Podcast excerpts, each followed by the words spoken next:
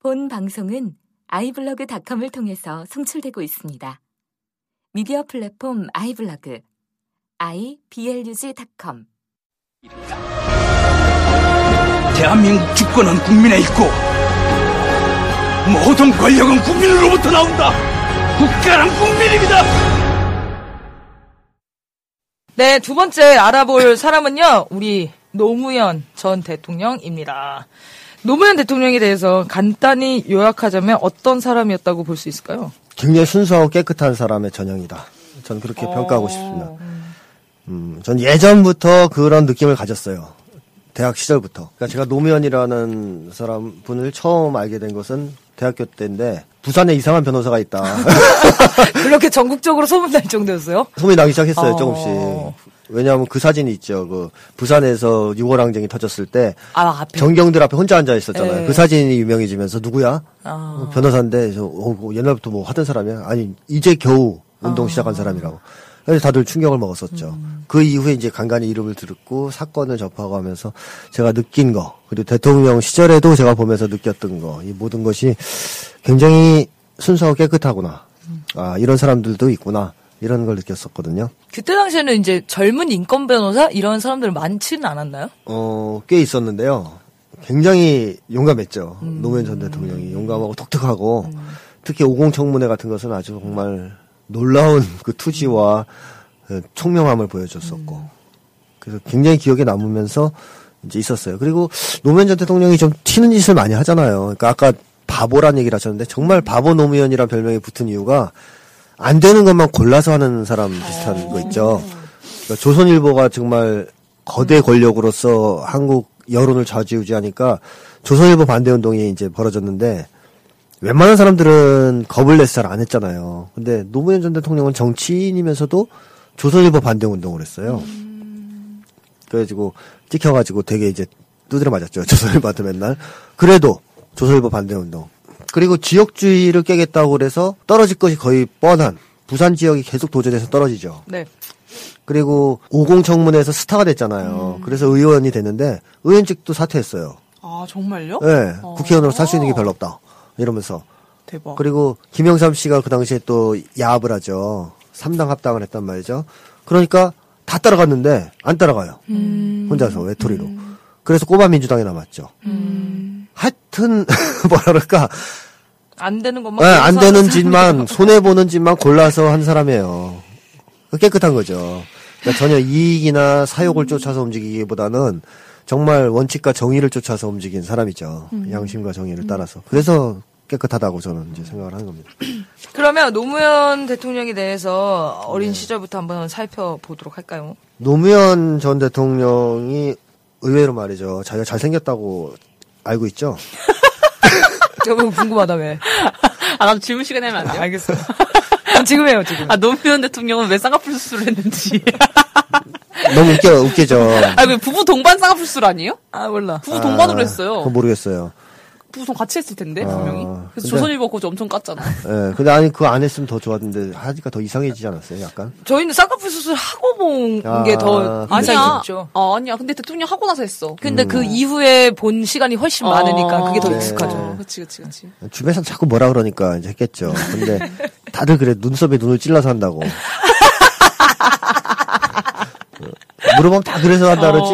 어. 나 이뻐지려고 했다는 사람 하나도 못 봤어. 나. 눈썹에 눈을 찔러서 안 하면 안 된대. 그래서 다 이제 노무현 전 대통령이 그렇게 말씀하셨죠. 아, 진짜요? 눈썹에 눈을 찔러가지고. 근데 그걸 믿을 사람은 없죠. 근데 하여튼 그런데 이제 문제는 그 전까지는 외모에 대해서 그다지 신경 안 썼다는 거죠. 그뭐 패션쇼도 안 했고 뭐 하여튼 패션쇼. 그거 왜 그러냐면 어릴 때 기억을 많이 받고 자라서 그래요. 음. 이 주관적인 거거든요. 이 미 잘생겼다 예쁘다 이런 건 사실 되게 주관적인 거예요. 그죠? 고슴도 치도 지 새끼는 예쁘다 그러잖아요. 네. 그러니까 뭐 부모들이 계속 이쁘다 이쁘다 이제 잘생겼다 귀엽다 그러니까 자기가 정말 귀엽고 잘생긴 줄 알았던 거죠. 음. 근데 학교 가면 친구들이 넌 뭐냐? 왜 이렇게 생겼니? 이렇게 놀리거든요. 그때부터. 근데 충격을 안 받아. 집에서 너무 예뻐해 주니까. 아, 이미 이미 거기에 대해서 내성이 생겨버린 거예요. 너무 칭찬을 많이 받아가지고 그래가지고선 별로 충격을 안 받고 있었다 이런 건데 이제 제가 이 얘기를 왜 했거든요 하면 어릴 때 어쨌든 사랑을 많이 받고 자랐다는 거죠. 노전들 이런 점에서 내가 볼 때는 이 악, 악인들 있잖아요. 이명박이나 이제 박씨 아줌마나 이런 사람들이 박씨 아줌마. 나 제비 말아 제비인 줄 알았어. 박씨 물고 예, 그 그런 사람들이 이런 사람들을 질투할 수밖에 없을 것 같아요. 시기하고 왜 그러냐면 뭐 나중에도 그렇지만 어릴 때 사랑을 받고 자랐잖아요. 이런 사람들이 근데 자기는 사랑을 못 받고 자랐거든요. 그런 것도 꼴리는데 배알이 꼴리는데 나중에 사회에 나와서도 좋은 일만 해 또. 그러니까 이런 거에서 이제 시기와 질투가 극심할 수밖에 없지 않을까 하는 생각도 좀 들어요. 근데 어쨌든 그렇게 사랑을 많이 받고 자라다 보니까 심리적으로 굉장히 건강하죠. 건강해요. 근데 컴플렉스가 하나 있긴 있거든요. 아, 노전 대통령한테 치명적 컴플렉스가. 그게 뭐냐면 이 한국 사회가 준 컴플렉스인데 옛날에 노무현 아버지가 되게 정의로운 사람이라서 봉화마을인가 그 마을에서 벌어진 소작쟁이가 있었어요. 지주하고 소작인들 사이에. 근데 이 아버지는 소작인이 아닌데 그냥 농민인데 소작인들 편을 들어서 법정 증언을 한 거예요. 그러니까 되게 거- 좋은 사람이죠. 예, 정의를 위해서 약자를 위해서 그렇게 했으니까. 근데 문제는 뭐냐면 그런 수- 쟁의가 있고 나서 지주 집안에서 깡패를 동원해가지고 이 아버지 를 테러한 겁니다. 그래가지고서 막, 막 맞고 들어오고. 그래서 노무현 전 대통령이 아버지의 피 묻은 적삼을 입고 들어온 장면을 기술한 장면이 나와요. 자수안에. 그러니까 그런 것들의 기억. 아버지가 정의로운 일을 했는데 피를 흘리고 들어왔다. 이것까진 괜찮아요. 왜냐하면 어, 정조도 아버지가 사도세자인데 정의로운 일을 하다가 죽었단 말이에요. 근데 그거 자체는 괜찮아요. 뭐 좋은 일은 아니지만. 근데 문제는 어머니가 노무현 전 대통령의 어머니가 그 아버지를 계속 비난했다는 거예요. 어. 왜 쓸데없는 짓을 하고 다니느냐. 어? 당신이 그렇게 나서서 득본 게 뭐가 있느냐. 막 이런 식으로 계속 비난을 하면서 노 전 대통령한테 아버지처럼 되지 마라. 이게 뭘 의미하냐 하면 그거예요. 음, 밖에서 맞는 매는 별로 안 아프거든요, 사실. 집에서 맞는 매가 치명적이란 말이에요. 근데 이 아버지가 예를 들어 밖에서 이렇게 깡패들한테 맞고 들어왔더라도 어머니가 괜찮다, 훌륭하신 일을 하신 거고 그놈들 나쁜 놈들이다 막 이러면서 막 위로해주고 했는 장면을 봤다면 노무현 전 대통령 어떻게 했습니까? 어, 나도 나가서 아버지처럼 정의로운 일을 해야 되겠다. 네. 맞아서 피 흘리는 한이 있더라도. 이랬을 거 아닙니까? 근데 그게 아니라 비난을 막 퍼보니까 정의가 이렇게, 이렇게 매도되는 건가? 이런 생각을 하게 되는 거죠. 이렇게 정의라는 것이 꺾이는 건가? 사람이 정, 정의로운 일을 했을 때 이런 대접을 받아야 되는 건가? 하는 데서 가지게 된 두려움이 있는 거죠. 그러니까 이제 저는 그걸 사회 불안으로 지칭을 했는데 그런 불안감이 생긴 거예요. 그러니까 나중에 노 전 대통령이 더 일찍 사실은 어떻게 보면 이 진보 운동에 뛰어들 수도 있지만 어느 정도 회피했다고 볼 수도 있어요. 맞아, 맞아요. 변호인에서도 나오잖아요. 네, 그게 왜 그러냐면 바로 그런 컴플렉스가 있기 때문이죠. 뛰어들었다가 실패할까봐, 또 아버지 꼴 될까봐 이게 이제 문제죠. 그래서 그 변호인이란 영화 보면 불임 사건 나오죠. 네. 불임 사건의 장면이 불임이요? 불임 사건. 불임. 예.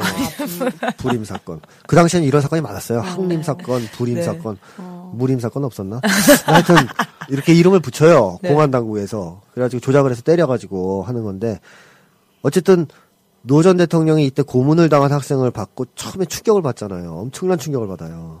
그래서 뭐 눈앞이 캄캄해졌다. 세상에 어떻게 이런 일이 상상조차 해본 일이 없는 그 모습에 기가 꽉 막혔다. 분노로 인해 머릿속이 헝클어지고 피가 거꾸로 솟는 듯 했다. 도저히 스스로를 걷잡을 수 없을 만큼 큰 충격이었다. 근데 문제는 이 고문당한 학생의 이 처참한 모습을 봤을 때 뭐가 떠올랐을까 무의식에서 아버지. 맞습니다. 딱 이미 이제 심리학을 많이 공부하셨군요. 나오네요. 몇 개월이니까. 아, 전문 세월이. 전문가가 되셨어요. 척하면 척이죠. 어, 무의식에서 뭐가 나오냐면 바로 그죠. 정의로운 일에 나섰다가 피투성이의 몸이 돼서 집으로 들어서던 그 아버지의 모습이 오버랩 될 수밖에 없어요. 그러니까 아버지가 죽고 있는 거죠. 또 하나의 아버지가. 자기가 정의로운 일을 했던 아버지가 피 흘리고 들어왔는데 그런 아버지들이 또 자기 앞에 나타나는 거예요. 근데 이때 더 큰 충격은 뭐였느냐. 이 불임 사건 학생들, 당사자들의 어머니들이 와서 무슨 얘기를 했냐면 자기 어머니하고 똑같은 얘기를 한 겁니다. 계란으로 바위치기를 하고 있다, 우리 애들이. 바보 같은 놈들이다. 그리고 모난돌이 정 맞는다. 계란으로 바위치기란 말이 그래서 영화에도 나오는 겁니다. 이 얘기를 어릴 때부터 노무현 전 대통령이 귀가 아프도록 들었대요. 어머니가 계란으로 바위치기다 하지 마라. 이런 얘기를. 그러니까 노무현 전 대통령이 그 순간 뭘 느꼈겠어요. 아, 이 아버지와 우리 어머니의 이 비극 사이에서 벌어졌던 비극은 한국 사회가 만들어낸 비극이구나. 우리 개인의 가정의 문제가 아니었다, 이거는. 한국 사회의 문제다.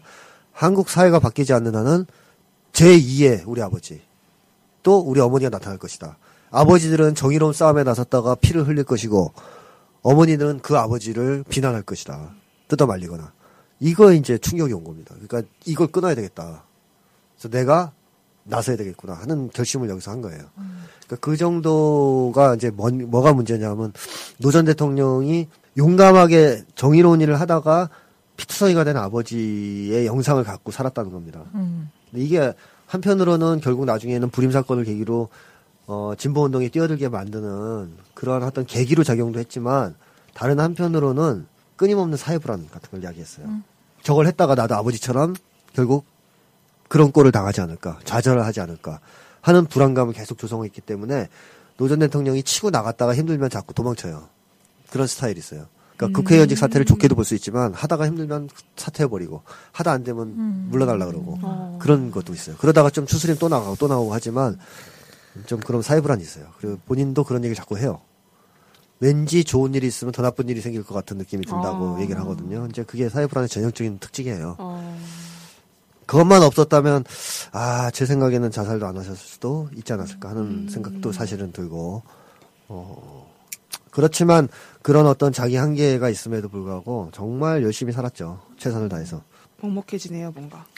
그렇죠 노무현 대통령 하시면은 되게 음. 정말 정치인으로서는 네. 가질 수 없는 그런 뭐 나중에 또 질문 시간에 얘기 따로 하겠지만 인간적으로 정말 사람들이 좋아한 그런 네, 네. 대통령이잖아요, 사실은. 네 사실 뭐 서과 서, 서과하고 나서도 더 그렇지만 그 전에도 사실 저는 그렇죠. 네. 그런 게 되게 있었다고 네. 생각해요. 그래서 변호인 보면서 되게 먹먹했는데 지금도 좀 어, 인간의 매력이 있죠 왜냐하면 가식이 없고 네. 소탈하니까 있는 거 그대로 보여주니까 그래서 욕도 많이 먹었어요 말을 막 해서 네. 근데 그만큼 꾸미지 않는다는 거죠. 말을 하나하나 골라가면서 조심해서 하는 사람하고는 차원이 다르죠. 근데 그만큼 있는 대로 말해도 그 정도밖에 욕을 안 먹었다는 것은 속에 든 게 깨끗하다는 거예요. 음, 나올 게 없다는 거죠, 나쁜 게. 이 노무현 전 대통령이 이제 진보 운동에 뛰어 들어가지고 이제 소위 인권 변호사로 이제 시작하지 않습니까? 네. 근데 이 진보 운동이라는 것이 사람한테 어떤 영향을 줄 것인가 하는 것도 생각해 봐야 되는데 일단 저는 그런 생각이 들어요. 용감성을 준다. 진보 운동은. 여태까지 어떻게 보면 독재 정권이 무서워서 피했단 말이에요. 계속 외면하고 피하고 그냥 돈만 벌었어요. 근데 이제 맞서 싸울 각오를 했어요. 이건 뭘 의미하는 거냐 하면 독재 정권에 대한 두려움을 극복했다는 뜻이거든요. 자, 독재 정권에 대한 두려움을 극복하면 내면에서 자기를 두렵게 만드는 것과도 맞서 싸울 용기가 생길까요, 안 생길까요? 생기죠. 생기겠죠, 당연히. 이게 사람은 똑같은 사람이기 때문에 내가 용감해지면 밖에 있는 두려움과도 맞서 싸우지만 내면의 두려움과도 맞서 싸워요. 그래서 이런 사람들은 심리적으로 건강해집니다. 내면의 두려움도 극복을 하기 때문에. 또 내면의 두려움과 잘 맞서 싸운 사람은 독재 정권과도 맞서 싸울 용기가 생겨요. 이게 일맥상통해요.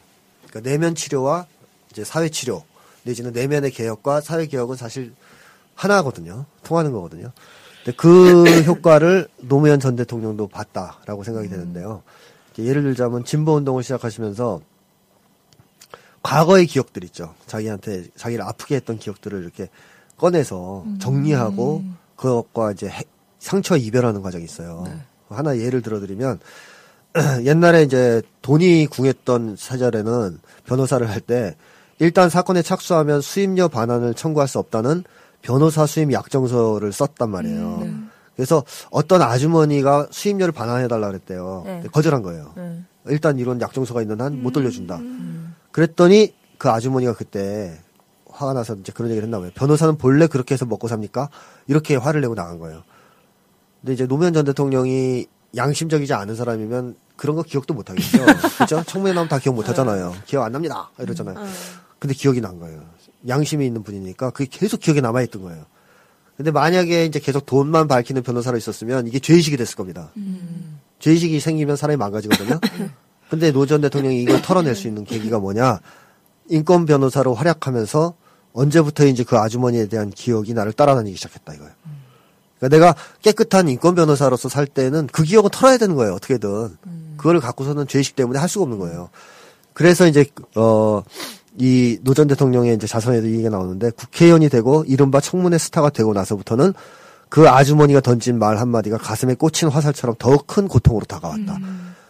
계속 괴로운 거예요. 자기가 이제 그런 훌륭한 인물로 사람들의 존경을 받을 때마다 자기가 그 실수, 아주머니 했던 실수가 계속 괴로운 거예요. 그럼 어떻게 해야 됩니까? 이럴 때. 찾아요. 뭐, 아주머니 어, 찾아요. 어, 아주머니는 그때 못 찾죠, 쉽게. 네. 예, 그래서 뭐 이제 털어내야 되는 거죠. 공개하고 네. 용서를 구하는 게 필요하잖아요. 그래서 이제 노 전 대통령이 자서전 첫머리를 쓸 때 자서전을 쓰면서 대통령 후보로 나왔을 때인가 썼던 책인데 자서전 첫머리에다 이 내용을 쓰면서 이렇게 썼어요. 지금까지 걸어온 내 삶의 영역과 진실을 담보로 하여 따뜻한 용서를 받고 싶다. 얼마나 용감한 얘기입니까? 이렇게 해서 해방되는 거예요. 자기 상처에서. 그러니까 진보 운동을 함으로써 내면의 그 죄의식과도 맞설 수 있게 되고 그 죄의식과 해결하는 거죠. 털어내는 거죠. 죄의식을. 자선에다 이걸 첫 줄에 쓴 사람 드물지 않아요. 이런 거. 자기 과오를 용서하고 받고 싶다. 이명박 자서전 있어요? 근데 입만 열면 자기 자랑하잖아요.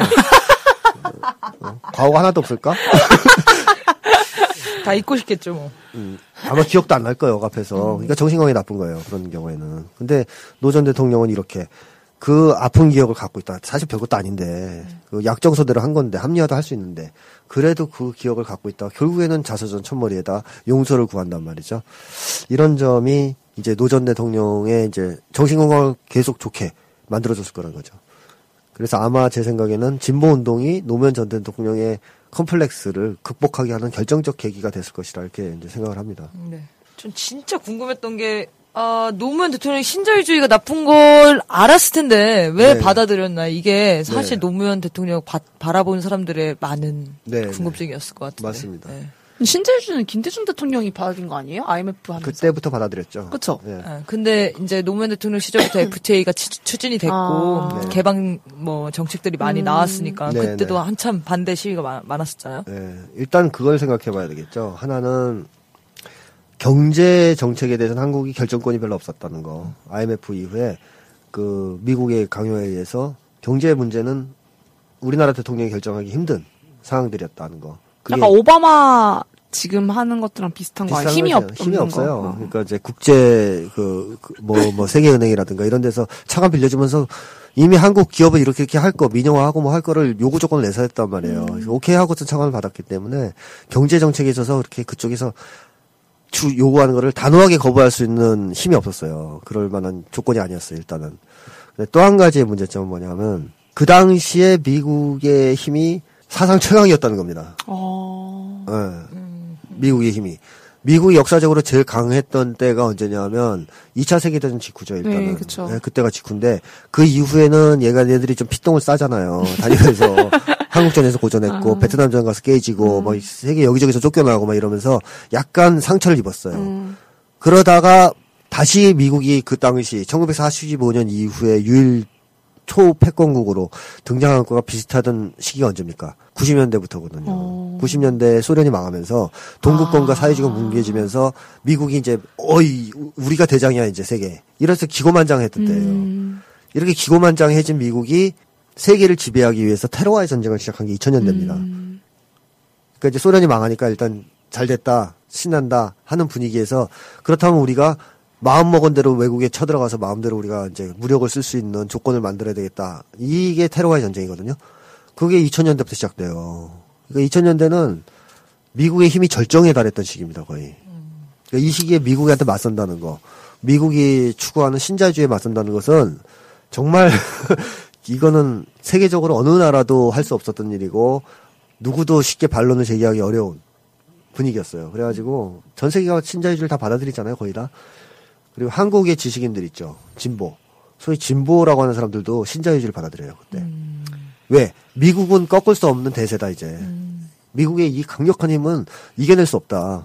그 당시엔 진짜 그렇게 느꼈어요. 너무 힘이 세 보이니까. 말만 잘못하면 무인기 와서 폭격할 것 같으니까. 겁이 나가지고 그런 걸 받아들인 거예요. 진보도 투항한 거예요, 쉽게 얘기하면. 신자유주의에. 근데 노무현 전, 대통- 전 대통령은 김대중 전 대통령보다 정치 권력이 더 불안한 사람이거든요. 기반이 더 없어요. 김대중 전 대통령은 수십 년 동안의 측근 정치가 있어서 밑에 이 측근들이 있고 광범위한 인맥이 있었고 그 다음에 지지 기반도 튼튼했어요. 나름 이제 호남 쪽이랑 이렇게 해서 민주세력 내. 근데 노 전 대통령은 대통령 후보로 나오니까 미국에서 그때 신상 털기를 했다지 않습니까? 누구야 얘? 음. 어, 그러니까 전혀 예상을 못했던 거예요.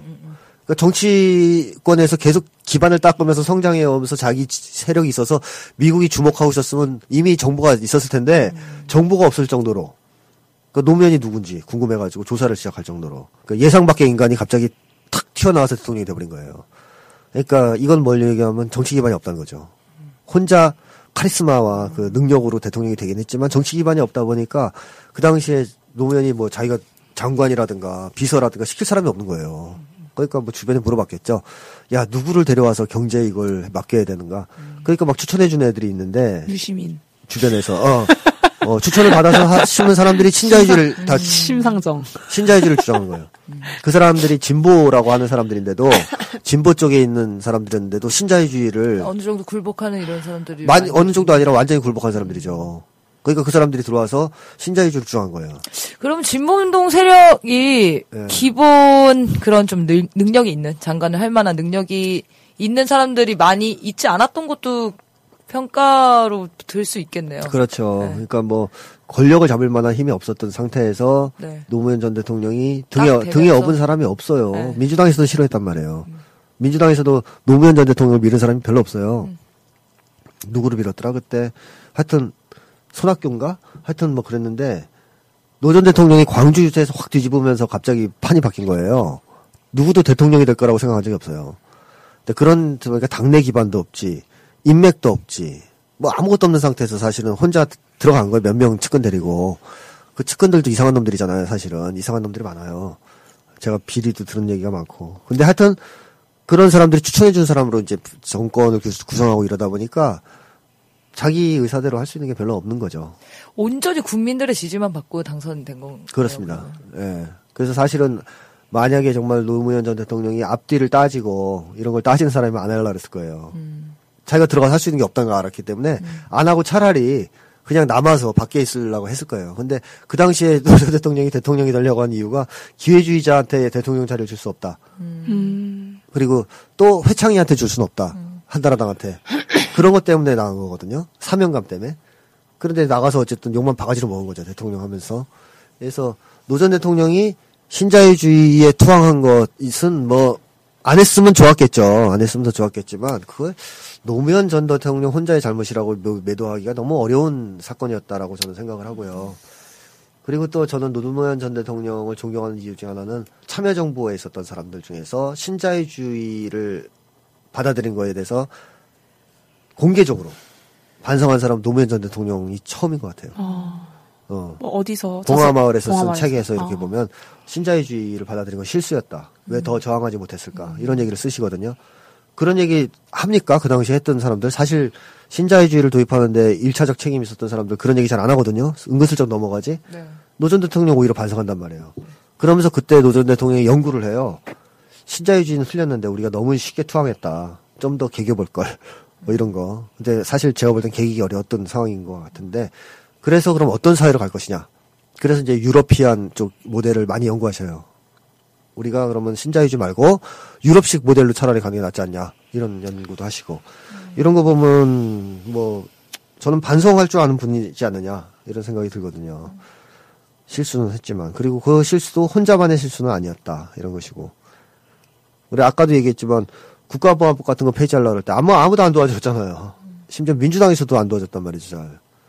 정치 세력 중에서 도와주는 사람이 별로 없었다는 거죠. 그래서 근데 없었죠. 사실 전 국민적인 전폭적인 지원이 있었던 시기였잖아요. 국가보안법 있었죠. 폐지가. 근데 그래도 정치인들이 나서 줘야 되는 거 아닙니까? 일단 국회에서 통과가 돼야 되니까.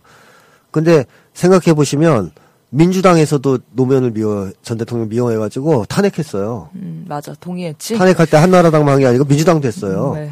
그래서 노 전 대통령이 도저히 민주당으로는 안 된다고 생각해서 평민당을 만든 겁니다. 아, 평민당이 열린우리당, 열린- 어, 여로당을 만든 거예요. 근데 열린우리당도 뭐 노무현 전 대통령의 뜻을 받들지는 못했죠. 근데 하여튼 그렇게 정치 역경을 겪으면서 지지 기반이 취약한 관계로 사학법 같은 거 또 개정하려니까 네. 또 박근혜가 가두시 했잖아요. 네, 촉구 집회도 하셨잖아요. 촛불 집회도 했죠. 박근혜가요? 예. 몰라요? 장외 투쟁을 했어요, 열렬하게. 얼마나 열심히 했는데. 열렬하게. 얼마나 열심히 했는데. 불, 불법으로 도로를 점거하고. 집회 지금 하는 시위는 다다한 다 것. 같아. 어, 지금 지금 세, 삭발만 아니지 삭발만. 어, 지금 하는 시는 다 그때 배운 거 한나라당한테. 한나라당이 한 거 그대로 따라하는 거예요. 아 근데 사람들이 보기에는 노무현 대통령이 너무 결단력이 없다라고 이제 평가를 많이 하더라고요. 음. 그러니까 어쨌든 정치 세력이 없더라도 대통령이 결정한다는 게 어, 영향력이 큰 거잖아요. 대통령이 결정할 수 있는 부분들이 있는데 네. 그런 권한들을 막 이렇게 사용을 안 하는 것 같으니까 네. 너무 이제 협의와 합의 음. 이런 것들을 더 중심으로 가려고 하는 게 좀 아쉬웠던 거죠. 음, 뭐 그런 거는 뭐 이제 좀 독재적인 스타일로 했으면 좋겠다 이렇게 생각을 네, 하실 그런 텐데 그런 부분들이 좀 있는 것 있었을. 텐데 그거 하면은 아마 탄핵 세 번은 당했을 거예요. 근데 노무현 대통령이 원래 어렸을 때부터 쭉 이 살아온 삶을 봤을 때도 음. 네. 뭔가를 이렇게 다 무시하고 내가 딱 가겠다 이런 좀 스타일은 아니시잖아요. 음. 그러니까 사람들을 누르면서 의견들을 묵살하고 음. 무시하고 이런 스타일이 아니다 보니까 좀 그런 것도 대통령이 돼서도 영향을 끼쳤겠죠. 그게 이제 제가 얘기했던 사회불안하고도 관련이 있는 거죠. 사회불안이 있으면 사람들이 다 반대하는 거는 잘 못해요. 음. 특히 이제 한나라당 반대야 너무 싫어하셨으니까 상관없는데 쟤들은 이상한 애들이다. 조선일보 한나라당 무시했겠지만 그래도 민주 세력이라고 하는 쪽에서는 칭찬을 받고 싶어하고 네, 네. 그쪽에서는 지지를 받지 않으면 좀 불안해하는 이런 심리가 있는 조건에서 그게 없을 때는 추진하기 힘들죠. 그래서 좀 이렇게 예. 이, 이 타협안을 예, 예. 계속 내려고 하고 어, 설득하려고 그러고 네. 가능하면 이렇게 설득해서 데려가려고 그러고 이런 거를 좀 하게 된 거죠. 근데 그거를 그게 없어서 자기가 원하는 대로 탁탁 끊어서 할 수 있었다 하더라도 그렇게까지 큰 차이는 없었지 않느냐 생각이 저는 그런 생각이 좀 들어요. 너무 지지 기반이 약했다는 거죠. 그리고 좀 그런 것도 있는 것 같아요. 진보 세력이 이게 되게 서운해 하셨잖아요. 서운했죠. 진보 운동 세력에 예, 대해서 예. 너무 예, 안 도와주고 아, 욕- 너무 뭐라고 하니까 어, 욕만 하고 그리고 심적으로는 당연히 자- 본인은 이제 예. 진보 예, 운동 쪽이고 그렇죠. 다그 심정도 다 이해하고 무슨 그렇죠. 얘기하는지 다 알아듣겠는데 예, 예. 그러면 이제 돌이켜 봤을 때 진보 운동 세력도 너무 좀 날카롭게만 대한 건 아닌가 뭐 이렇게 돌이켜 볼 수도 있나요? 있어요. 이제는 다 끝났어 독재정. 그래서 국가보안법 폐지 운동도 열심히 안 한 거예요. 분단 트라우마가 얼마나 심한지 그걸 이제 자각을 못하고 안일하게 된 거. 민주당 국회의원들이 그랬답니다. 그거 이제 사문화된 법 아니야? 국가보안법. 그걸 왜 네, 굳이 그랬었죠. 폐지해야 돼? 네. 뭐 이랬다는 그러, 그러 니까 폐지하자고 한 거였는데 예. 폐지가 아, 안 아, 안 됐죠. 됐죠. 그래가지고 지금 피박 쓰고 있잖아요. 네. 그러니까 그 정도로 생각들이 안일했던 거예요. 더 했었어야 되는 이, 제는 역사는 돌이킬 수 없고 음. 계속 민주 세력이 잡고 민주 세력 두 번 잡았으니까 다음에 진보가 잡는다. 음. 이렇게 안일하게 생각했던 거예요. 이 우리나라의 이 새누리당이 얼마나 악착 같은 애들인지 그걸 모르고 그렇게 생각하면서 쉽게 쉽게 대했던 게 하나가 있고 음. 그다음에 또 하나는 이 되게 나쁜 습성인데 예를 들어서 노무현 정권과 보다 우리가 우수하다는 것을 보여주는 것을 까는 거로 생각해요. 그 노무현 전 대통령을 신랄하게 까면 국민들이 차별성을 더- 더 느껴서 진보적으로 어. 진보적이니까 우리를 지지해 줄 것이다라고 생각하는데 전혀 그거는 틀린 얘기입니다. 제가 볼 때는 까는 게 아니고 사면 초과이잖아요. 네. 특히 탄핵당했잖아요. 새누리당한테. 네네. 한, 한나라당한테. 그런 상황에서 보호를 해주는 동지애가 필요하거든요. 그렇게 보호해주고 지원해주면서 잘못된 것에 대해서 설득하고 견인하고 이런 정도로 연대를 했어야 되는데 하여튼 그 당시에 보면은 상결의 경향, 뭐, 진보신문이라고 하는 데서부터 시작해서 진보 세력, 노무현 까기가 유행이었어요. 노무현 까기가. 그래서 유행어도 있었잖아요. 이게 다 노무현 때문이다. 네. 라는 유행어까지 나왔잖아요.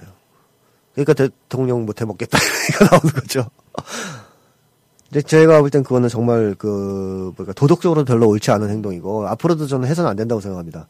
그러니까 민주당한테 우리가 선명성을 보여주겠다, 국민들한테. 그래서 맨날 민주당만 까고, 그런 식으로 해서는 집권 못 해요. 국민들이 원하는 것은 남 잘 까는 사람을 원하는 게 아니고, 대안을 제시하는 사람을 원하는 거고, 그런 실력을 보여주는 사람을 원하는 거거든요, 세력을. 근데 그런 정치 세력으로 성장하지 못하고, 그냥 그저 남을 잘 씹고 까고 이걸 가지고선 뭐 자리를 잡아보려고 한다, 권력을 잡아보려고 한다. 그것은 뭐 필연적으로 저는 실패할 거라고 생각합니다. 그때 노무현 대통령 전 대통령 서거하기 전에도 그 한창 비리 사건 막 이명박이 만들어내가지고 했을 때도 한결이랑 경향이 아주 그거가 심했죠. 나- 더- 그러니까 제가 듣기로는 조선일보랑 네, 네. 조중동이 까는 것 이상이면 이상했지 진짜 더 그거보다 더 심하게 깠다고도 막 그렇게 얘기하더라고요.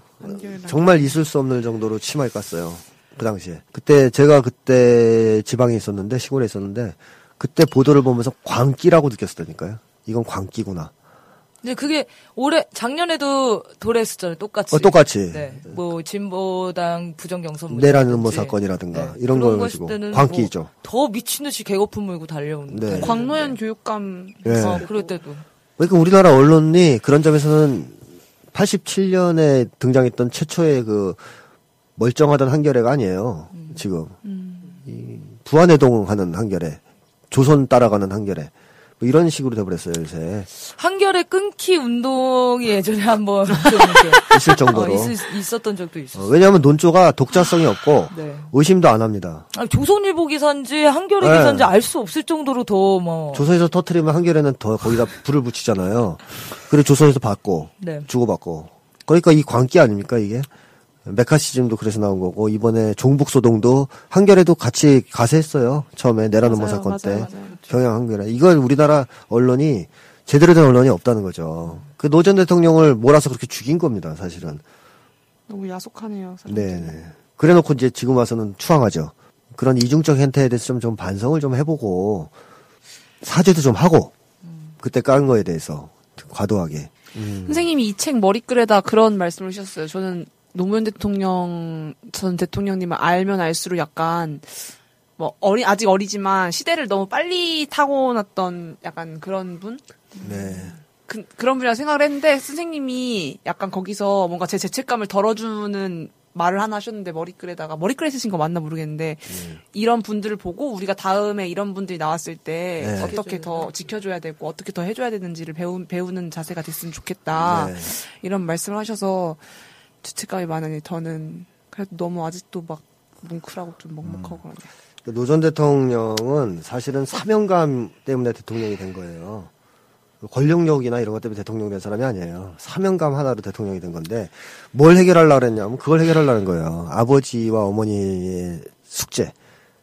그 불임 사건에서 느꼈던 숙제. 그거를 한 번은 자기가 해결해 보고 싶었던 거예요. 이제 노 전 대통령은 왜 자꾸 그런 비극이 한국에서 되풀이되고 있다라고 생각을 하셨냐면 나쁜 놈들이 권력을 잡고 정의로운 일을 하는 사람을 핍박하지 않습니까? 근데 이 정의로운 사람들이 이겨본 적이 없다는 거죠. 싸워서. 해방 이후부터 계속 그랬다는 거예요. 조선시대 때부터 그랬다는 거예요. 그래서 해방 이후에도 그랬고 지금까지 한 번도 이겨본 적이 없다. 그래서 노 전 대통령이 여기 직접 그 얘기를 하시거든요. 조선 건국 이래로 600년 동안 우리는 권력에 맞서서 권력을 한 번도 바꿔보지 보지 못했다. 그것이 정의라 할지라도, 비록 그것이 진리라 할지라도, 권력이 싫어하는 말을 했던 사람은, 또는 진리를 내세워서 권력에 저항했던 사람들은 전부 죽임을 당했다. 그 자손들까지 멸문지화를 당했다. 폐가 망신했다. 600년 동안 한국에서 부귀영화를 누리고자 하는 사람은 모두 권력에 줄을 서서 손바닥을 비비고 머리를 조아려야 했다. 그저 밥이나 먹고 살고 싶으면 세상에서 어떤 부정이 저질러져도 어떤 뿌리가 문 앞에서 벌어지고 있어도 강자가 부당하게 약자를 짓밟고 있어도 모른 척하고 고개 숙이고 외면했어요. 눈 감고 귀를 막고 비굴한 삶을 사는 사람만이 목숨을 부지하면서 밥이라도 먹고 살 수 있던 우리 600년의 역사. 제 어머니가 제게 남겨주었던 제 가훈은 야 이놈아 모난돌이 정 만든다 계란으로 바위치기다. 바람 부는 대로 물결 치는 대로 눈치보며 살아라 80년대 시위하다가 감옥 간 우리의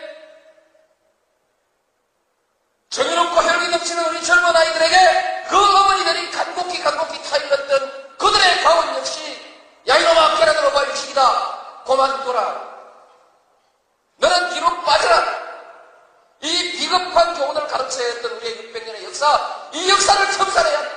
권력에 맞서서 당당하게 권력을 한번 쟁취하는 우리의 역사가 이루어져야만이 이제 비로소 우리의 젊은이들이 떳떳하게 정의를 얘기할 수 있고 떳떳하게 불의에 맞설 수 있는 새로운 역사를 만들어낼 수 있다. 2000년에 이제 보낸 편지에 이런 대목을 쓰셨어요. 일제시대 때부터 형성된 올바른 주장과 행동은 결국 불이익을 가져온다는 인식은 결국 모난돌이 정맞는다 또는 계란으로 바위치기다라는 말을 만들어냈습니다. 저는 이런 과제를 해결하기 위해서는 분열주의와 불신풍조의 정면으로 맞서서 성공한 사례가 필요하다고 생각합니다. 그러니까 노전 대통령은 뭘 보여주고 싶었냐면 정의가 이길 수 있다라는 걸 보여주고 싶었던 거예요. 그걸 보여주지 않고선 이게 안 끝난다고 생각한 거예요. 이런 비극이. 그러니까 아버지들은 용감한 아버지들이 오히려 피를 흘려야 되는 이 불의한 사태가 끝나지 않을 것이다. 누군가 한 명은 이기는 사람이 필요하다. 성공 사례가 필요하다. 이제 생각을 하신 거죠. 그러려면 대통령이 돼야 되는 거예요. 누군가 그런 사람이. 근데 자기라고 생각한 거고 그게 내가 해야 되겠다. 그래서 이제 대통령이 된 겁니다. 그래서 대통령 취임사에서도 이제 정의가 승리했단 말을 하- 하시거든요. 어. 정의가 승리했다고. 그러니까 정의가 한 번은 이겨야 되는 건데 자기가 이제 그- 나가서 대통령이 됨으로써 이겼다는 거죠. 실로 사실 노무현 전 대통령의 대통령 당선은 역사적 사건이라는 게 왜냐하면 비주류 정치인입니다. 그렇죠. 네. 상고 출신이에요. 네. 올해 한국 사회의 모든 걸 다 깨요. 주류가 좌우했던 한국 사회의 이 흐름을 다 깨는 정말 듣도 보도 듣보잡이라고 하는 듣도 보지 못했던 사람이 등장해서 자기들이 여태까지 깔보고 무시했던 사람이 대통령이 된 거예요. 그러니까 이게 이제 그 보수 세력이 주는 충격은 어마어마한 거죠. 그러니까 김대중 전 대통령에 대한 적대감보다 훨씬 세요. 노전 대통령에 대한 적대감이. 왜? DJ는 그래도 자기들이 어느 정도는 양보할 수 있는 사람인데 노전 대통령은 용납할 수 없는 존재인 거예요. 학벌도 일단 고졸이잖아. 그 다음에 비주류지. 그리고 또 정치인인데 자기가 볼 때 너무 깨끗한 정치인이야, 자기들이. 그러니까 이런 인간이 대통령까지 됐다는 건 용서할 수 없는 거예요. 자기들의 자존심과 열등감과 죄의식을 너무 많이 자극하기 때문에 어떻게든 거꾸로 틀어야 되고 어떻게든 쓰러뜨려야 되고 그렇게 해서 이제 결국 자살로까지 몰고 갔지만 또 되살아나고 있죠 국민들 속에서 변호인이라든가 이런 걸 통해서 그러니까 이제 미칠라 그러겠죠 얘들이 1100만 넘었다던데. 아 그렇습니까 어. 파리, 파리 지금 네. 그 파리까지 올라갔대요. 최다 관객 동원. 잘 됐어요 더, 더 올라갈 것 같아. 아직 개봉 다안 내렸으니까. 이제 노전 대통령은 사실 그 그래서 성공 사례가 너무 필요하다고 믿고 네. 대통령이 돼 성공하고 싶었던 거예요. 성공한 대통령으로 남고 싶었는데 그 실패하니까 너무 좌절감이 컸어요. 서- 성공은커녕 도둑놈으로 몰렸잖아요. 네. 그러니까 그 자기가 인생을 걸고 모든 걸 도전했던 게 다 수포로 돌아가는 듯한 느낌을 받은 거죠. 네. 오죽하면 노전 대통령 원래 김구 선생을 존경했었거든요. 백범 김구 선생. 근데 중간에 바꿔요. 링컨으로. 어. 왜 바꾸냐 하면 김구 선생은 옳은 길을 갔지만 암살당해서 돌아가셨잖아요. 실패했다고 생각하신 거예요. 이런 사람도 소- 소중하고 훌륭하시지만 우리의 모델이 이런 사람이 계속 되면 안 된다 이거예요. 계속 실패하면 안 된다. 링컨 대통령도 암살당하시지 않았어요? 하지만 대통령이 됐죠. 아. 네, 대통령이 돼서 미국 역사에 추앙받잖아요. 근데 링컨 대통령이 원래 진보운동 했던 사람이에요? 진보운동은 아닌데 미국에서는 약간 진보성이 있죠. 아, 그래요? 정신적으로 그다지 심각하다고 보기엔 좀 어려운 나름 그렇게 썩 좋은 사람은 아니라고 생각했는데 노무현 대통령이 존경한다 그래가지고 아주 썩은 아니지만 그런 대로 무난해요. 음. 부시랑 비교해 보세요. 굉장히 좋은 네, 네, 네, 네. 상, 상대적으로 봤을 때. 아, 내가 부시 때문에 할리우드 영화를 더 이상 안 보게 됐어요. 네. 최원석 선배님, 선배님 몇, 얼마 전에 쓴 할리우드 아. 액션 책 보고. 부시는 왜 모든 인류에게 희망을 준 사람인데 저런 놈도 대통령이 될 수 있다 이런 희망을 줬잖아요. 아 그런 그런 희망을 주신 분은 이명박 대통령 같은 분이죠. 저런 정가 14분 될 수 있다. 얼마나 교도소 재소자들한테 그건 도적들한테 희망을 주고 우리한테도 우리한테도 그런 희망 주지 않았을까요? 음, 자 근데 하여튼 넘어가셨어. 문제는 노 전 대통령이 이제 그렇게 바꿔서 성공을 원했는데 성공을 못했다는 거. 그 성공이 개인적 성공이 아니고 정의의 승리잖아요. 그걸 자기가 못했다는 것에 대해서 책임을 지겠다 하는 그런 게 있었던 것 같아요. 좀 슬픈 일이죠. 그거에 대해서 국민들이 지켜주지 못하고 그 당시에 같이 돌을 네. 던졌으니까. 자, 근데 우리 역사는 말이죠. 제가 생각할 땐 그렇습니다. 이제 실패하든 성공하든 말이죠. 그런 사람들이 있다는 것과 없다는 것은 엄청난 차이가 있어요. 후세한테. 그러니까 제가 이제 그 옛날에 무슨 책을 읽다 보니까 그런 게 나오던데 그 만주에서 그 항일 무장 투쟁했던 사람들 있잖아요. 독립운동했던 분들 네. 중에 상당수는 동학 전쟁, 동학 혁명에 참전했던 사람들이랍니다. 예, 그분들이 이렇게 올라가서 그러니까 이제 이어지는 거예요. 우리 역사가. 그러니까 동학 혁명 올해가 이제 가보년인가요? 예, 네, 가보년. 가보년. 그래서 가보 농민 전쟁이라고도 부르고 동학 혁명이라고도 부르는데 그때 우리가 정말 비참하게 쓰러졌죠. 다 실패했어요. 농민들이 그 우금치를 다 피로 물들이면서 죽어갔는데 그래도 그게 있는 거하고 없는 건 달라요. 그런 저항의 전통이 있는 것과 없는 것은 후세에 미치는 영향이 어마어마하게 다릅니다. 그래서 계란으로 바위치기가 그 순간은 안 깨지는데 나중에는 막 치다 보면 다 깨져요. 계란으로도 깨지는 날이 있는 것 같아요. 뭐 이제 영화에선 그거를 좀 다르게 표현했죠. 뭐 죽어 있는 것과 살아 있는 것으로. 근데 저는 생각을 해보면 계란도 진짜 오, 500만 개를 무서운 속도로 때리면 깨지지 않을까 봐 이거. 그렇지 않아요? 맞아요. 그럴 것 물. 물도 힘이 없는데 네. 계속 똑, 똑똑 떨어진 파이잖아요, 나중에. 뭐 그런 이치처럼 계란도 약해 보이지만 그게 어, 광우의 광속으로 막 때리면 바위를 결국에는 그것도 50만 개씩 한꺼번에 막 때리면 깨지지 않을까. 자, 그래서 후세에 미치는 영향이 뭐 굉장히 크다라는 것이고 노 전 대통령 같은 사람이 한국 근대사, 현대사에 등장했었다는 거. 한번 대통령이 됐었다는 거. 이것은 저 제가 볼 때 큰 의미가 있어요. 후세에게 미치는. 그래서 우리가 힘들 때마다 사실 되살아나고 있잖아요. 맞아요. 그렇죠? 그래서 궁금했던 게 있었습니다. 노무현 대통령이 돌아가신 이후에 정, 다 싫어했잖아요. 다 같이 욕했던 사람들인데, 네. 이 돌아가신 이후에 그 애도와 추모의 열기가 네. 엄청났죠, 진짜. 정말 엄청났잖아요. 저는 화장실에서 그날 일요일이었, 그날 주말이었죠, 그날. 네. 학교를 안 간 날이었어요. 돌아가시다고 네, 발표가 난 날이. 네. 그래서 새, 아침, 오후 2시에 일어나서 화장실에서 하고 있는데 핸드폰을 본 거죠. 돌아가셨다는. 근데 그때 네. 엄마가 주무시고 있었는데 우리 엄마가, 저희 엄마가 한나라랑 당원이셨어요. 네. 근데 노무현 대통령 돌아가셨다고 얘기 들으니까 뭐 이러면서 그때부터 인터넷 기사를 막 뒤져보셨어요. 근데 막 그런 추궁의 인터넷 기사가 아니고 그래도 너무 네. 깜짝 놀란 거죠 정말. 그리고 저희 제 도- 고등학교 동창들 다막 네. 엄청나게 그런 충격적인 시간이 지난 다음에 전 국민적인 애도 분위기로 바뀐 게 저는 그게 너무 신기했었거든요. 그 한 가지는 그걸 주, 얘기를 꼭 해야 되는데 우리나라 언론과 지식인들이 민중의 정서와 유- 유리돼 있어요. 네. 그걸 대변하고 있잖아요. 노전 대통령이 괜찮은 사람인 건 민중들은 다 알고 있었어요. 아 알죠. 무의식적으로 다 알고 있었어요. 그래서 노 전 대통령을 도둑으로 몰아가는 거에 대해서 대세가 그러니까 겁 많아요 우리나라 민중들 계란으로 바위치기 싫어하고 그래서 겁 많으니까 다 욕할 때 그냥 음 그래 뭐 어쩔 수 노, 노무현도 똑같네 음. 이렇게 했겠지만 마음속에서 알고 있었던 거예요. 이 사람 좋은 사람이라는 걸. 그것이 억눌려져 있었던 거죠. 왜냐하면 신문에서 떠들고 TV에서 떠들고 지식인들 나와서 씹고 이러니까 말을 못한 거예요. 감히 거기서. 그렇지만 민중의 정서는 민중의 심리, 집단 심리는 달라요. 엘리트층과 이거를 우리가 계속 착각하는 경우가 많은데, 근데 다만 이제 노무현 대통령이 딱 돌아가시니까 거기서 이제 바로 깨어난 폭발한 거죠. 거군요. 폭발한 거예요. 야 여태까지 자살한 거 봐라. 음? 저분이 얼마나 억울하면 돌아가셨겠는가. 그러니까 이 나쁜 새끼들 속으로 이제 확 분노도 솟으면서 진짜로 좋은 사람이었는데 아깝다는 그 느낌. 이제 압도한 거죠. 그리고 이미 돌아가신 이상 공격이 필요 없지 않습니까?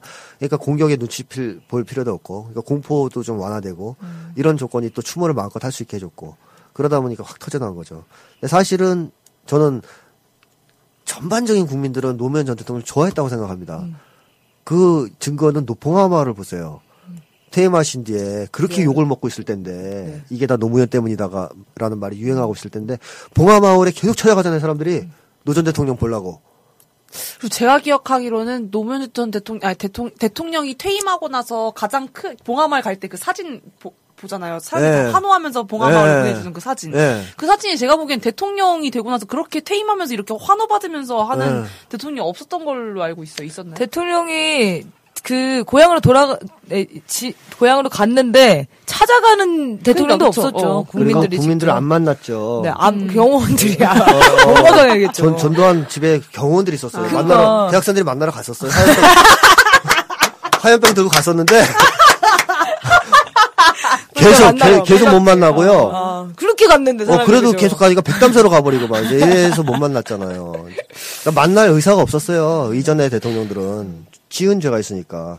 노 전 대통령은 죄가 없으니까, 최선을 다했다고 생각하니까, 문 열어놓고 만나는 거 아니에요. 그냥 밀- 밀짚 모자 쓰고 나와서 막걸리 마시고 네. 주민들하고. 그러니까 민중들은 아는 거죠. 그런 사람이라는 걸 알기 때문에 봉화마을로 계속 갔단 말이에요. 인파가 몰려서 매 봉화마을에 가는 게 인기, 그 당시에 관광 상품이 되지 맞아요, 않았습니까? 맞아요. 그래서 돌아가신 거예요, 사실은. 만약에 퇴임하시고 그 정도 인기가 없었으면 안 죽여도 돼요. 새누리당 입장에서는. 근데 그렇게 인기가 있다는 것은 재기할 수 있다는 뜻이거든요. 언제라도. 그러니까 죽여야 되는 거죠. 이게 정말 아이러니인데. 자, 어쨌든 그래서 우리 역사적으로는 사실 끝나고 취임이 끝나고 국민들하고 편안하게 막걸리 마실 수 있는 대통령 역사상 이분밖에 없지 않아요. 네. 전 김대중 대통령도 그런 마인드는 있지만 소탈. 소탈함이 없어요. 네. 그런 이 소탈함은 어, 또 시대가 다르고 해서 근데 어쨌든 최초잖아요. 네. 지금도 그런 사람으로 기억될 것이고 앞으로는 나오겠죠.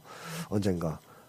근데 하여튼 그런 점에서도 참 아쉬운 점인데 우리가 지금도 그것도 생각해 봐야 돼요. 그러니까 그 당시에 종북 소동이 난리를 쳤을 때 뭐 전 국민도 그럴 거라고 마치 애들은 생각해야겠죠. 지네들이 설치면 언론과 지식층은 그러나 그 당시에 여론조사를 봤을 때 오이 어디더라 어디서 투표를 했을 때 진보당 지지가 굉장히 높게 나왔습니다. 네, 성남인가? 올랐죠. 8%. 아, 화성이요, 화성. 화성인가 네. 나름대로 8%가 놀랍게. 나왔어요. 네. 그러니까 그 당시에 종북 정당이 내란을 주도한 정당인데 투표율이 꽤 나와요. 그러니까 국민들은 그런 정도로 때려도 그렇게 쉽게 정서가 팍팍 변하지 않아요. 그리고 다 근절 깔려 있는 거죠. 그러니까 예, 겉으로 보이는 사람들이 지지하는 사람이 없더라도 그렇죠. 결국에는 어떤 계기가 되면은 네, 그게 나오죠. 풀리면 잠재되는 거죠. 이렇게 되는 거겠죠. 그래서 이제 보통 의식화라는 말은 어떻게 쓰는 거냐 하면 우리는 의식화 그러면은 뭘 밖에서 주입하는 거로 생각하죠. 그건 틀린 얘기, 틀린 생각이거든요. 완전히 틀린 생각입니다. 의식화라는 것은 본인이 이미 알고 있는 것을 의식하게 해준 걸 의식화라는 거예요. 말뜻 자체가 그래요. 그러니까 무의식화되어 있는 것을 의식으로 갖고 오는 걸 의식화라는 거죠. 그렇다면 그거는 무슨 뜻이냐면 본인이 이미 알고 있었다는 거죠. 그러니까 이제 심리학에서 이제 치료할 때 의식화를 시키거든요. 정신분석에서도. 그 통찰이라 그래요, 그걸 이제. 그러니까 내가 어린 시절에 이런 상처가 있었어. 이런 어떤 문제가 있었어. 그걸 의식을 못 하고 있어요, 지금. 그래서 병이 돼서 이제 마음이 아프고 뭐 문제가 일어나는데 그걸 의식하게 해줘요. 의식화. 내가 사실은 이미 알고 있었던 건데 의식이 안 되고 있었던 것을 의식으로 갖고 오는 거죠. 의식화를 시켜주는 거죠. 그렇게 해서 치료가 돼요. 근데 사회도 똑같아요. 사회로 인해서 우리가 고통받고 있는 거 이미 무의식은 알고 있어요. 예를 들어 우리나라에 살고 있는 노동자들 또 한국 사람들 한국 사회가 이상한 사회다, 문제 있는 사회다 다 알아요. 무의식에서는 이것 때문에 내가 고통받고 있고 불행하다는 것도 알아요. 사실은 다만 그걸 의식으로 못 가져오는 거예요 지금. 그래서 그걸 가져오게 해주는 거지. 그걸 모르는 사람한테 알려주는 게 아닙니다 이게. 그걸 모르는 사람한테는 의식화가 안 돼요. 그러니까 자기가 이미 알고 있는 사람만 돼요. 근데 한국 사회에서 살고 있으면 다 된다 이거죠. 그래서 이제 무의식을 의식화시키는 게 굉장히 필요한 거고 외부 주입 방식이 아니라는 거죠. 네. 본인이 깨우치게 해주는 거예요. 자기가 알고 이미 알고 있는 것을 논리적으로 깨우치게 해주든 통찰을 하게 해주든 해주는 건데 노전 대통령에 대한 태도라든가 이런 벌어지는 사태에 대해서도 국민들은 무의식적으로는 이미 있다는 겁니다. 잠재된 게. 그거를 어떻게 이제 좀 뛰어난 선각자들이나 정치가나 이런 사람들이 의식화를 할 수 있게 해주느냐. 이게 능력인데 우리의 이제 지금 현재 상태를 보면 그런 쪽으로 가기보다는 그냥 따라가는 조선일보가 떠들면 따라가는 그게 마치 여론인 듯이 믿고 지금도 북에 대해서 그렇게 이명박과 박근혜 때 대북 적대 정책을 취했지만 국민들은 여전히 남북 간의 화해와 협력을 원해요. 여론조사하면. 네. 그러니까 이 주도층 여론 조작하고 기층의 민중 심리가 달라요. 네. 어, 그리고 의식화만 시켜주면 충분히 바뀌어요. 그래서 잠재된 거를. 이런 점에서도 저는 노전 대통령의 이런 어떤 서거를 앞두고 벌어졌던 사태도 그걸 너무 잘 보여주지 않았느냐. 음. 그래서 우리가 진정으로 이제 뭐랄까 민중적 입장에 서서 어떤 뭐 여론 작업을 하고 선전을 하고 뭐 이런 걸 하려면 피, 피상적으로 벌어지고 있는 지금 추세, 언론, 언론에서 떠드는 거, 이걸 쫓아갈 게 아니고, 민중들이 지금 무의식에는 있지만, 분명히 의식화될 수 있는, 이미 알고 있는 것들, 그런 진실을 가지고 접근할 필요가 있지 않을까 하는 생각이 들고요. 그래서 전 진보 진영이 굉장히 중요하다고 생각합니다. 네. 네네네. 저도 그렇게 생각합니다. 같은 생각을 하셨네요? 우리 대학생들도 그래서 중요하다고 생각합니다. 네, 네. 선생님, 예전에 불안증 폭사에 쓰셨던 것 같은데, 사람이 육체적 생명과 그 사회적 생명을 가진다고 네. 예전에 쓰셨었던 게 기억나는데요. 저는 이제 노무현 대통령 보면서 그거를 너무 네. 절감했거든요. 네. 사실 육체적 생명을 잃는 순간부터 다른 생명이 살아난 거, 그렇죠. 인 거잖아요. 맞습니다. 그리고 더 생생하게 다가오고 살아계셨을 때보다. 네. 그 사람 사람들이 이 사회적 생명을 지켜간다는 게좀 어떤 의미일지 얘기를 좀 짧게 해주시면 어떨까 싶습니다. 사람이 사람인 것은 말이죠. 사회적 생명이 있기 때문이거든요. 그리고 사람이 사람답게 산다는 것은 사회적 생명을 위해서 사는 거예요. 만약에 내가 사회적 생명이 아니고 육체적 생명을 위해서 산다 그러면 그건 사람이 아니에요. 돼지죠. 동물이죠. 돼지죠. 네, 돼지죠, 돼지죠. 예, 그래서 꿀꿀이라고 불러주면 돼요. 이꿀꿀 뭐 이렇게 바꿀꿀. 예, 그렇게 불러줘요. 왜냐면 그냥 먹 먹고 사는 거가 제일 중요해요. 이 사람들은 뭘 제일 무서워해요? 죽는 걸 제일 무서워합니다. 육체적 생명을 살기 때문에 죽음 앞에서는 한없이 비굴해져요. 하지만 사회적 생명을 가진 사람은 사는 목적이 육체적 생존을 위해서 사는 게 아니에요. 사회적 생존을 위해서 사는 거예요. 사회적 생존이란 뭐냐? 사람들 속에서 살아에 기여하면서 사는 거죠. 그런 삶을 최고로 치기 때문에 이 사람들은 제일 두려워하는 것은 사회적 생명이 죽는 거예요. 다시 말하면 변절하는 거, 나쁜 짓 하는 거 이런 걸 두려워하지 죽음을 두려워하잖아요. 그러니까 뭐 안중근 의사 이런 분들 보면 죽음을 두려워하지 않잖아요. 그렇죠? 그리고 또 이순신 장군 죽음이 두려워서 뭐 이렇게 도망다니고 그러지 않았잖아요. 그러니까 그런 거죠. 그런 사람들은 이미 육체적 생명보다는 더 중요한 것이 있다고 믿는 사람들이죠. 그렇게 살았고. 그래서 그런 두 가지 생명 중에서 우리가 뭘 더 지키려고 노력하느냐. 근데 인간의 모든 본성은 사실상 사회적 생명을 지키는 데 있습니다. 맞아요. 예, 모든 사람은 그걸 추구하고 있어요. 원하고 있어요. 돼지가 되기 위해서 산 사람은 없다고 봐요. 이씨 빼고.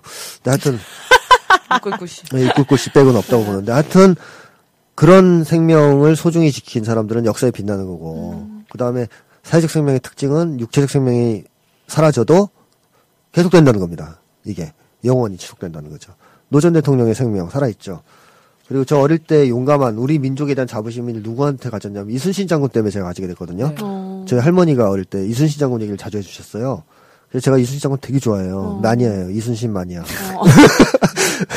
집에 막 배 만드시고 막 그런 거. 어, 어, 어, 거북선. 뭐. 어, 그- 그래서 하여튼 그런 것이 이미 옛날에 돌아가신 분인데도 나한테 심리에 영향을 미치잖아요. 네. 내 심리에 영향을 미쳐서 나의 행동에 영향을 미치잖아요. 이거 물질적 힘이거든요, 사실. 사회에 작용하는. 그렇기 때문에 이제 사회적 생명은 죽어서도 계속 살아남는다 이렇게 얘기를 하는 건데 노 전 대통령 같은 분이 되게 이제 그런 분이시죠. 돌아가셔도 사회적 생명이 살아남아서 후세들한테 힘을 주는. 거꾸로 이제 이 씨는 죽으면 땡이에요, 그놈은. 아무런 박수 칠 걸려 다. 아, 정말 세상을 위해 잘 죽었다. 일찍 죽지, 뭐 이런 거. 그러니까 이제 이런 사람은 사회적 생명이 끝나는 거죠. 그러니까 우리 조상님들이 옛날부터 그런 얘기를 했지 않습니까? 호랑이는 죽어서 가죽을 남기고 사람은 죽어서 이름을 남긴다. 근데 그 이름을 남긴다는 뜻이 유명해지라는 뜻이 아니에요. 이름을 남길 만큼 괜찮은 사람으로 살으라는 뜻이에요. 왜냐면 우리가 죽어서 껍데기를 남길 수는 없잖아요. 몸 껍데기. 누가 좋아하겠어요. 살 껍데기 남겨주면. 또 호랑이만 못한 거예요. 아무것도 남기지 못한다면. 호랑이는 가죽이라도 남기니까. 사람은 이름이라도 남겨놔야죠. 사람들이 기억할 수 있는 이름. 아, 그 사람 좋은 사람이었어. 그 사람 참 성실한 사람이었어. 괜찮은 사람이었어. 이 세상을 위해서 많은 일을 하다 갔어. 노동자, 농민들 다 그런 얘기 들을 자격이 있습니다. 그렇죠? 노동하고 일해서 사람들한테 필요한 걸 생산했으니까. 제일 문제가 되는 인간들은 아무것도 생산하지 않고 노는 인간들, 사회에 해만 끼치는 인간들 이런 사람들이 문제인데 우리도 어쨌든 이름을 좀 남기기 위해서 그러니까 유명해지자는 뜻이 아니고 그렇게 남들한테 기억될 수 있는 사람, 사회에 공헌하고 기여할 수 있는 사람으로 살기 위해서 노력을 해야 될 것 같습니다. 네, 그러면 어떠셨는지 뭐 얘기 좀 나눠보고 마무리하면 어떨까 싶은데요. 우리 방송 내내 침울한 표정과 애도의 느낌을 지금 계속 방송하고 계신 지라프님. 아, 저는 방송 내내 한숨을 몇 번 쉬었는지 모르겠어요. 되게, 저는 사실 노무현 대통령, 전 대통령 때 고등학생이었는데, 그땐 전혀 전 정치에 관심이 없었거든요. 지금 점점 알면 알수록, 아, 그 시대, 동시대를 살았던 같은 사람들이 되게 야속해지는, 하- 계속해서 야속해지는 순간. 언니도 그렇고, 선생님도 그렇고 되게 야속해지는 순간, 다. 모든 국민이 다 야속해지는 순간.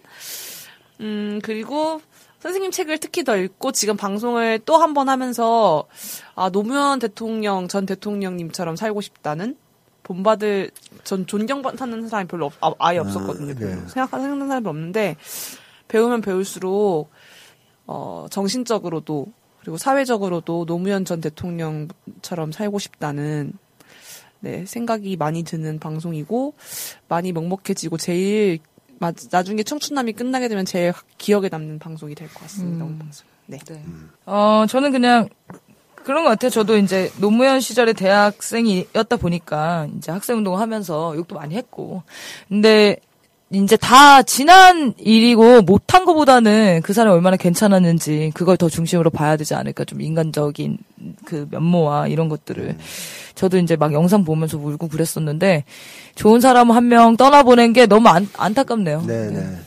살아 계셨으면 다시 대통령이 되셨으면 더 잘하셨을 뿐이에요. 네.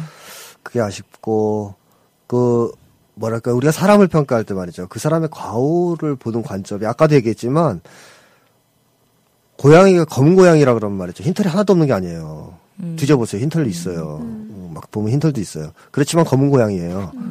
그리고 백조는 이렇게 들춰보면 노란 털도 있어요. 그렇지만 그 백조예요. 그러니까 나쁜 놈은 말이죠. 몇 가지 착한 일을 한다 그래도 나쁜 놈이거든요. 근데 착한 사람은 몇 가지 실수나 과거가 있더라도 여전히 착한 사람이에요. 그런 관점에서 사람을 좀 대했으면 좋겠고 노 전 대통령은 그런 점에서 보면 되게 순수하고 깨끗한 사람이 확실합니다. 그거는 뭐 확실하고 또 굉장히 용감한 사람이고 우리한테 앞으로도 계속 귀감이 될 수 있는 분이다 이렇게 생각하고요. 오늘날 노무현 같은 정치인이 좀 나왔으면 좋겠다. 저는 그렇게 생각합니다. 노무현 같은 정치인이라 그러면 어떤 정치인이냐면 자기 입속이나 이런 거를 제 차, 차리지 않고 그 다음에 또 거대한 힘에 맞서서 두려워하지 않는 사람. 노 전 대통령이 남긴 말 있죠. 밤이면 어떻습니까? 뭐 이렇게 그때 미순이 효선이 집회장 자꾸 찾아가니까 찾아가니까 보수 세력에서 얘기했어요. 반미주의자다. 그 당시에 반미주의자는 요새 종북이랑 비슷한 욕이거든요. 그랬더니 그래요. 밤이면 어떻습니까? 그러는 거야. 그러니까 보수가 그러게 왜 왜 안 되지? 뭐 이렇게 고민하고 막 그런 얘기를 했던 분이고. 그다음에 일본 가서도 그런 얘기 하셨죠. 한국에서 공산당이 허용되어야 진정한 민주주의가 실현됐다고 본다. 이런 얘기했다가 또 이제 깨졌죠. 정말 소, 맞는 말이에요. 소신이 있는 분이에요. 소신이 메카시즘이나 이런 데 휘둘리지 않아요. 자기 소신이 있어요. 자기 소신이. 이런 소신이 있는 용감한 정치인이 나와야 한국 정치가 바뀔 것이다. 이렇게 생각됩니다. 눈치 보는 사람들 말고 용감한 정치인이 좀 등장하기를 기대, 기대 해 봅니다. 네, 같이 기대해 보았으면 좋겠습니다.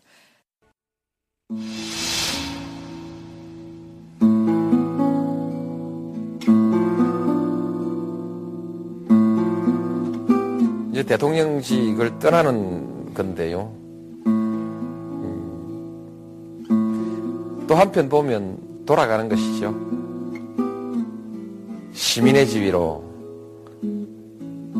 또 고향으로 그렇게 돌아가는 것이죠. 그 대통령 자리가 매우 막중하고 또 영광스러운 자리인 것은 사, 사실이지만은 또 매우 힘들고 어려운 일도 많죠. 지난 5년이라는 것이 아주 긴 세월이기도 하고 아주 짧은 세월이기도 하죠. 근데 이제 이걸 벗고 이제 돌아가는 것이죠. 옛날부터 이제 뭐 시민으로서의 자유로운 생활 거기에 대해서도 기대가 있고 고향에 대해서도 기대가 있고요. 그래서 좀 요새는 좀 설레는 기분이죠.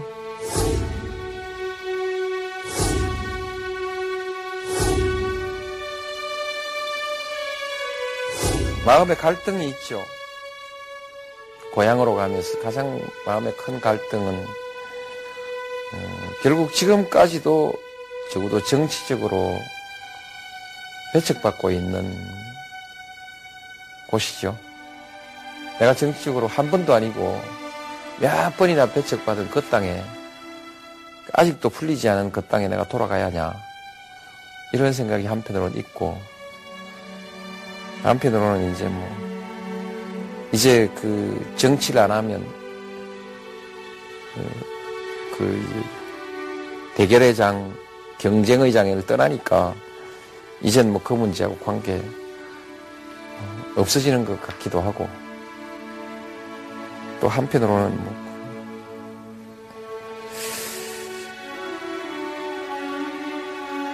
아직도 아직도 이젠 정치는 그만두지만 이제 이웃 사람으로서 아직도 그 우리 지역주의 문제는 계속 설득해야 되는 과제 아닌가. 고향 가서 혹시 설득할 수 있는 조그만 여지라도 있을란가 하는 그런 기대를 좀 은근히 가지고 있기도 하고요. 그 중에서도 이제 화장 안 한다는 것은 또 조금 다른 의미가 있습니다. 상징적으로 대통령이라는 것이 자기적으로 꾸며야 되는 일이 상당히 많이 있습니다. 이게 나한테는 제일 힘들었습니다. 실제로 소용없는 일인데 뭔가 의미 있는 것처럼 그렇게 TV 화면에 내보내야 되는 것. 그것이 국민에 대한 서비스라고 어, 모두들 이해하고 있으니까 그렇게 안 할 수 없는 것. 이것이 저한테 아주 힘들었어요. 그래서 이제 참모들하고 근점도 티각, 티각티각 싸우기도 하고. 근데 이제 그런 그, 그것도 약간의 꾸밈인데, 이제 그런 꾸밈 안, 하, 안 해도 되고. 그런 것이 아주 좋, 좋죠. 그리고 마음 편한 요소이죠. 아주 뭐 그런 거 안 하니, 그런 거 안 한다 생각하면 정말 마음이 편한 것이죠. 그래서 마치는 것이 섭섭하기보다는 아니 뭐 기분이 훨씬 좋은 편입니다.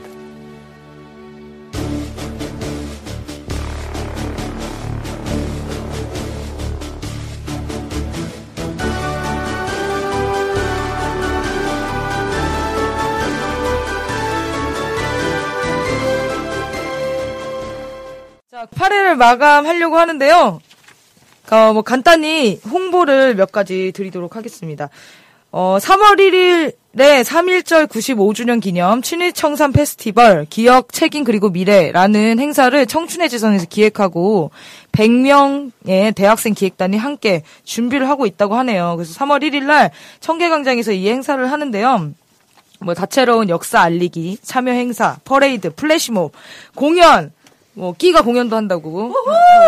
네, 재밌는 어, 행사들이 기획이 된다고 해서 많이 보러 가셨으면 좋겠고요. 지금 이 행사를 위해서 소셜 펀치에서 그 행사 기금을 모금하고 있어요. 그래서 관심 있으시고 지지 응원해 주실 분들은 모금에 참여해 주시면 감사드리겠습니다.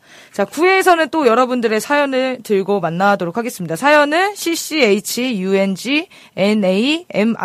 gmail.com으로 보내주시고요. 후기는 페이스북에서 제 네이버 만들었다가 네이버 카페는 도저히 못하겠어가지고 자 페이스북 페이지로 전환했습니다. 나를 미치게 하는 것들을 검색하시면은 나오고요. 좋아요를 눌러주시고 거기서 방송 공지를 받아 받으시면 될 것 같습니다. 네, 그럼 이것으로 8회 방송을 마치도록 하겠습니다. 다음 주에 만나요. 빠염! 빠염, 빠염! 고맙습니다.